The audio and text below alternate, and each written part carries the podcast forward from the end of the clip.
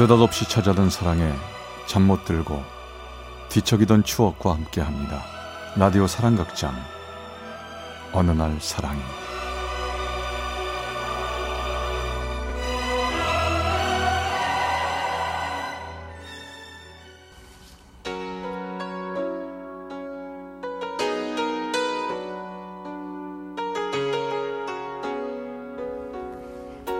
사랑의 체험수기 어느 날 사랑이 제 221화 사라져버린 그녀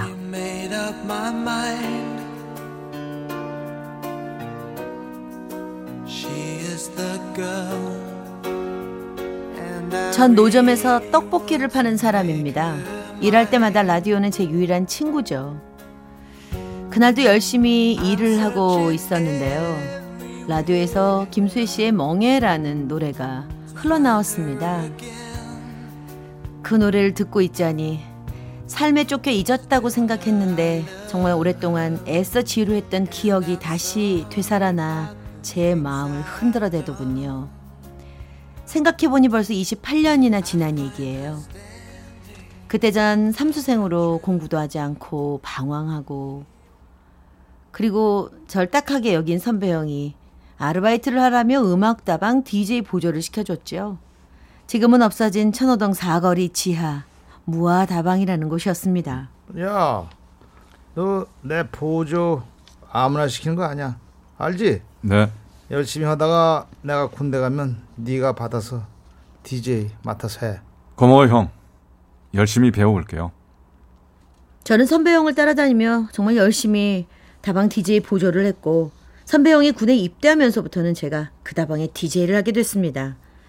제가 일하던 다방은 24시간 영업을 하던 곳이었는데요. 저녁 9시부터 11시 정훈이라는 예명으로 DJ를 했죠. 오늘도 무아 다방을 찾아주신 신사숙녀 여러분께 다시 한번 감사드리면서 오늘도 이은석 씨가 신청을 해주신 노래 김수희 씨의 멍이를 들려드리며 저 정훈이는 물러갑니다. 좋은 밤 되세요. 사랑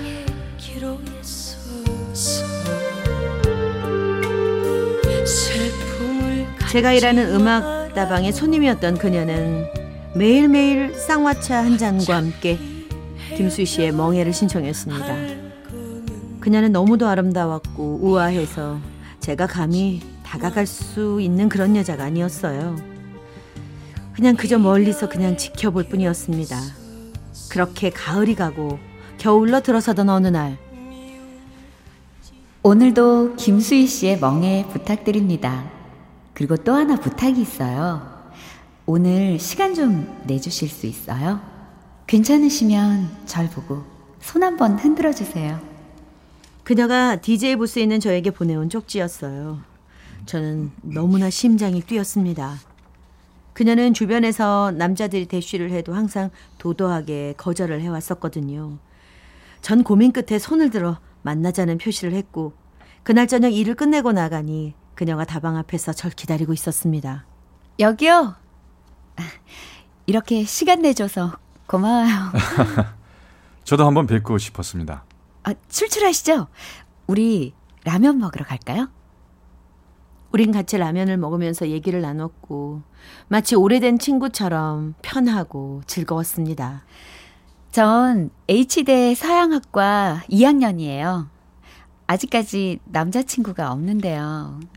솔직히 말하면 병수 씨랑 한번 사귀어보고 싶어요. 예?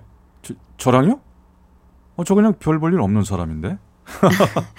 제가 보기엔 최고로 멋진 남자예요. 혹시 취미가 뭐예요? 전 여행 정말 좋아하는데. 아, 저요? 뭐 저도 여행 좋아해요. 여행. 어머, 잘 됐다. 그럼 우리 멀리는 못 가더라도 주말에 가까운 데로 여행 안 갈래요?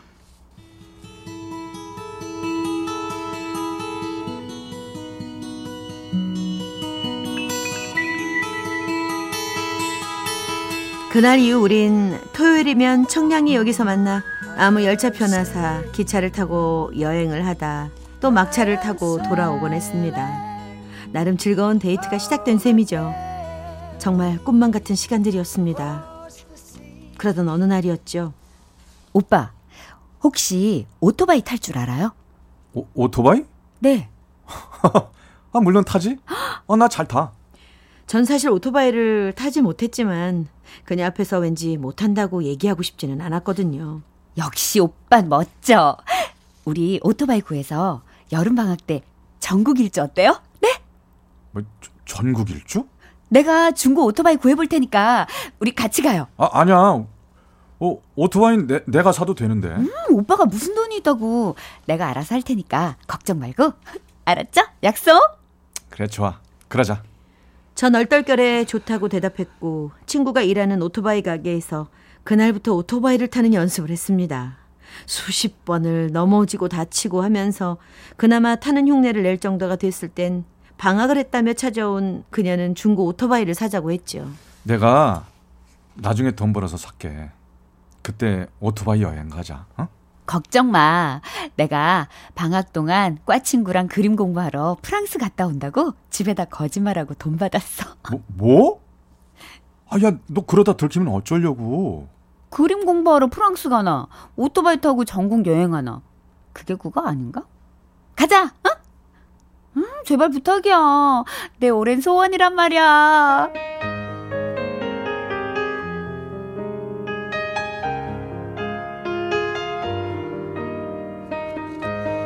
우린 그 길로 중고 오토바이를 사서 기름을 가득 넣고 무작정 전국 일주 여행을 떠났습니다.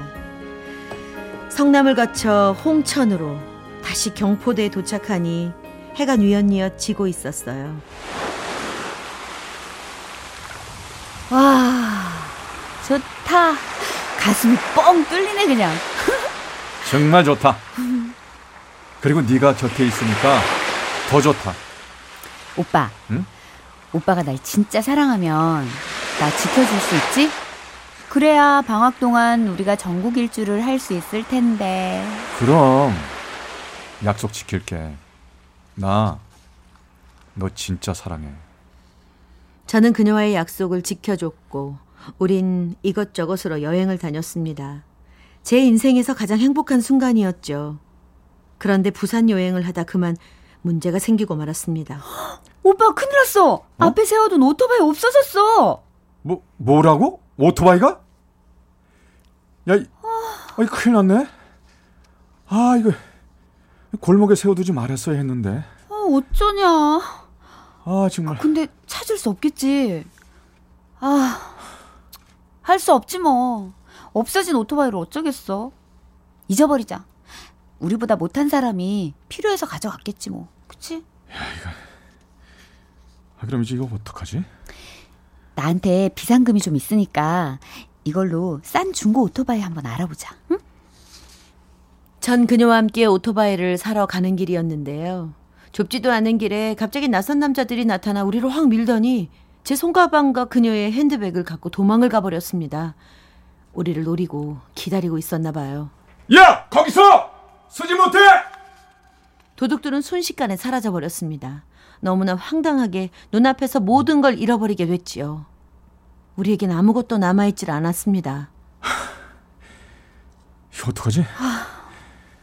아 정말 황당한데. 아 그렇다고 여기서 여행을 그만둘 수도 없잖아. 저기 내가 아르바이트라도 해서 돈 모을 테니까 그 돈으로 나머지 전국 여행 마치자. 어?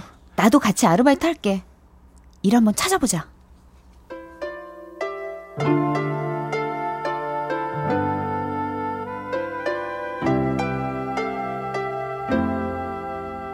하지만 갑자기 일할 곳을 찾는다는 건 쉬운 일이 아니었습니다. 우린 결국 일자리도 찾지 못하고 폐가를 떠돌며 3일을 꼬박 굶었죠. 옷까지도 오토바이에 다 실려 있었기에 우린 정말 거짓거리 돼버렸습니다. 전 무능력한 제 자신에게 화가 나기 시작했어요. 아무래도 안 되겠다. 우리 서울 가자. 더 이상은 안 되겠어. 이러다 너까지 쓰러지겠어. 근데 돈도 없이 어떻게 서울로 올라가요? 아, 내가 형한테 얘기해 볼게. 전 할 수 없이 형에게 전화를 걸었어요. 형, 여기 부산인데요. 돈 잃어버려서 차비도 없고 배도 고프고 미치겠어요. 택시 타고 서울 올라갈 테니까 돈 좀 가지고 나와줘요. 죄송합니다. 우린 그 길로 택시를 타고 서울로 올라갔습니다. 전 택시비를 가지고 나온 형에게 돈을 더 빌려 그녀의 집 앞에 데려다 줬지요. 정말 미안해. 일단 집에 가서 좀 쉬고 나중에 보자. 다방으로 와. 알았지? 오빠, 잘 가요.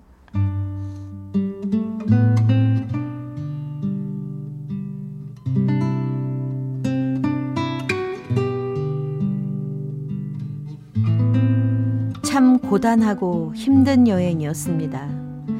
전 다시 몸을 추스리고 다방에서 일을 하기 시작했는데요. 아무리 그대로도 그녀의 모습이 보이질 않았습니다. 걱정이 된 저는 결국 다방 일을 끝내고 그녀의 집 앞에서 그녀를 기다렸지만 하루 이틀, 며칠이 지나도 그녀의 모습을 볼 수가 없었습니다. 그러던 어느 날 집 앞에서 그녀의 동생을 만나게 됐죠. 아, 어, 은석이 동생 맞죠? 그런데 누구세요? 어, 나 은석이 아는 오빠인데 혹시 은석이 만날 수 없을까?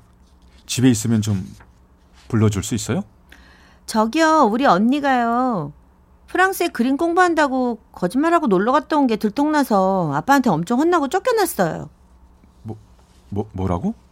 쫓겨나? 우리 아버지 엄청 무섭거든요. 아, 우리 언니 진짜 어쩌려고 그랬나 몰라요. 전 망연자실. 걸음을 돌릴 수밖에 없었습니다. 그녀는 지금 어디에 있는 건지, 왜 저에게 연락도 안 하는 건지 궁금해서 견딜 수가 없었지요. 그 후에도 그녀를 만날 순 없었고, 저 혼자 그렇게 가을을 맞아야만 했습니다. 그러던 어느 날, 우리 사이를 알던 한 친구로부터 연락이 왔습니다. 야, 나 은석 씨 우연히 봤어. 은석이를? 어, 아니 은석이 어디 있는데? 어 길동에 있는 한 찻집에서 일하는 것 같던데. 어, 한번 찾아가 볼래? 저는 너무 놀라 그 길로 그녀를 찾아갔지요. 정말 그곳에 들어서니 그녀가 그곳에 정말 있었습니다. 학교에 있어야 할 그녀가 거기서 일하고 있었어요. 은석아. 어머, 어, 어떻게 된 거야? 어, 오빠, 어, 어떻게 여길 왔어요? 친구가 알려줬어. 근데 아버지가 다 아셨다면서. 그래서 이렇게 지내는 거야? 자, 집에 가야지. 아니, 막상 쫓겨나니까 갈 곳이 없더라고요. 먹고 재워준 데서 여기 왔어요. 나한테 왜 안 찾아왔어? 오빠한테 가자니 왠지 창피하고 자존심도 상하고 너무 걱정 마요.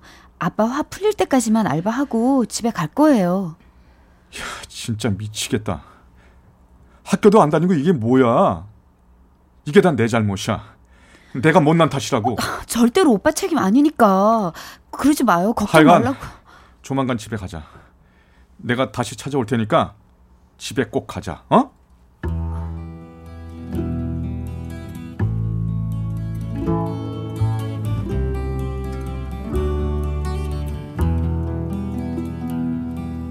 전 그녀를 어떻게든 설득해 집에 데리고 가야 했습니다. 그후전 다시 그녀를 찾아갔죠. 그러나 그녀는 이미 다른 곳으로 떠나고 없었습니다. 친구를 따라 지방으로 일하러 갔다는 소식만 남겨두었습니다. 전 심장이 멈추는 것만 같았지요. 어디에 있는지 어디로 간지도 모르는 그녀를 생각하며 한 번만 더 만나게 해달라고 기도하고 또 기도했습니다. 그리고 그해 겨울 다방 DJ를 그만두고 형이 하는 공장에 취직을 했습니다. 그녀는 그 이후에도 어디에서도 볼 수가 없었죠. 야, 야, 너 은석이 이제 잊은 거지? 이탄이? 무슨 소리야? 은석이 만나게 해달라고 매일 기도한다. 정말 걱정돼 죽겠어. 야, 야, 야, 이제 그만 걱정해. 너 혹시 은석이 소식 아는 거야? 나한테는 왜 그렇게 자주 눈에 띄는지 모르겠는데 은석이 걔 별로 안 좋아. 술집 같은 데서 일하고 있더라고. 뭐라고? 어딘데? 당장 말해봐. 어? 너한테는 절대 말하지 말라고 나한테 얘기했어. 그리고 아마 지금은 내가 너한테 말한 줄 알고 거기 벌써 떠났을 것 같은데. 뭐야? 은석이는 도대체 왜 그러지? 보고 싶어도 볼 수 없고 만나주지도 않고 혼자만 왜 그렇게 못나게 방황하는 거지? 이게 다 나 때문인 것 같아. 야 야, 아씨, 야 이제 이제는 이제 이제 잊어. 니네 인연은 여기서 끝인 것 같아. 응?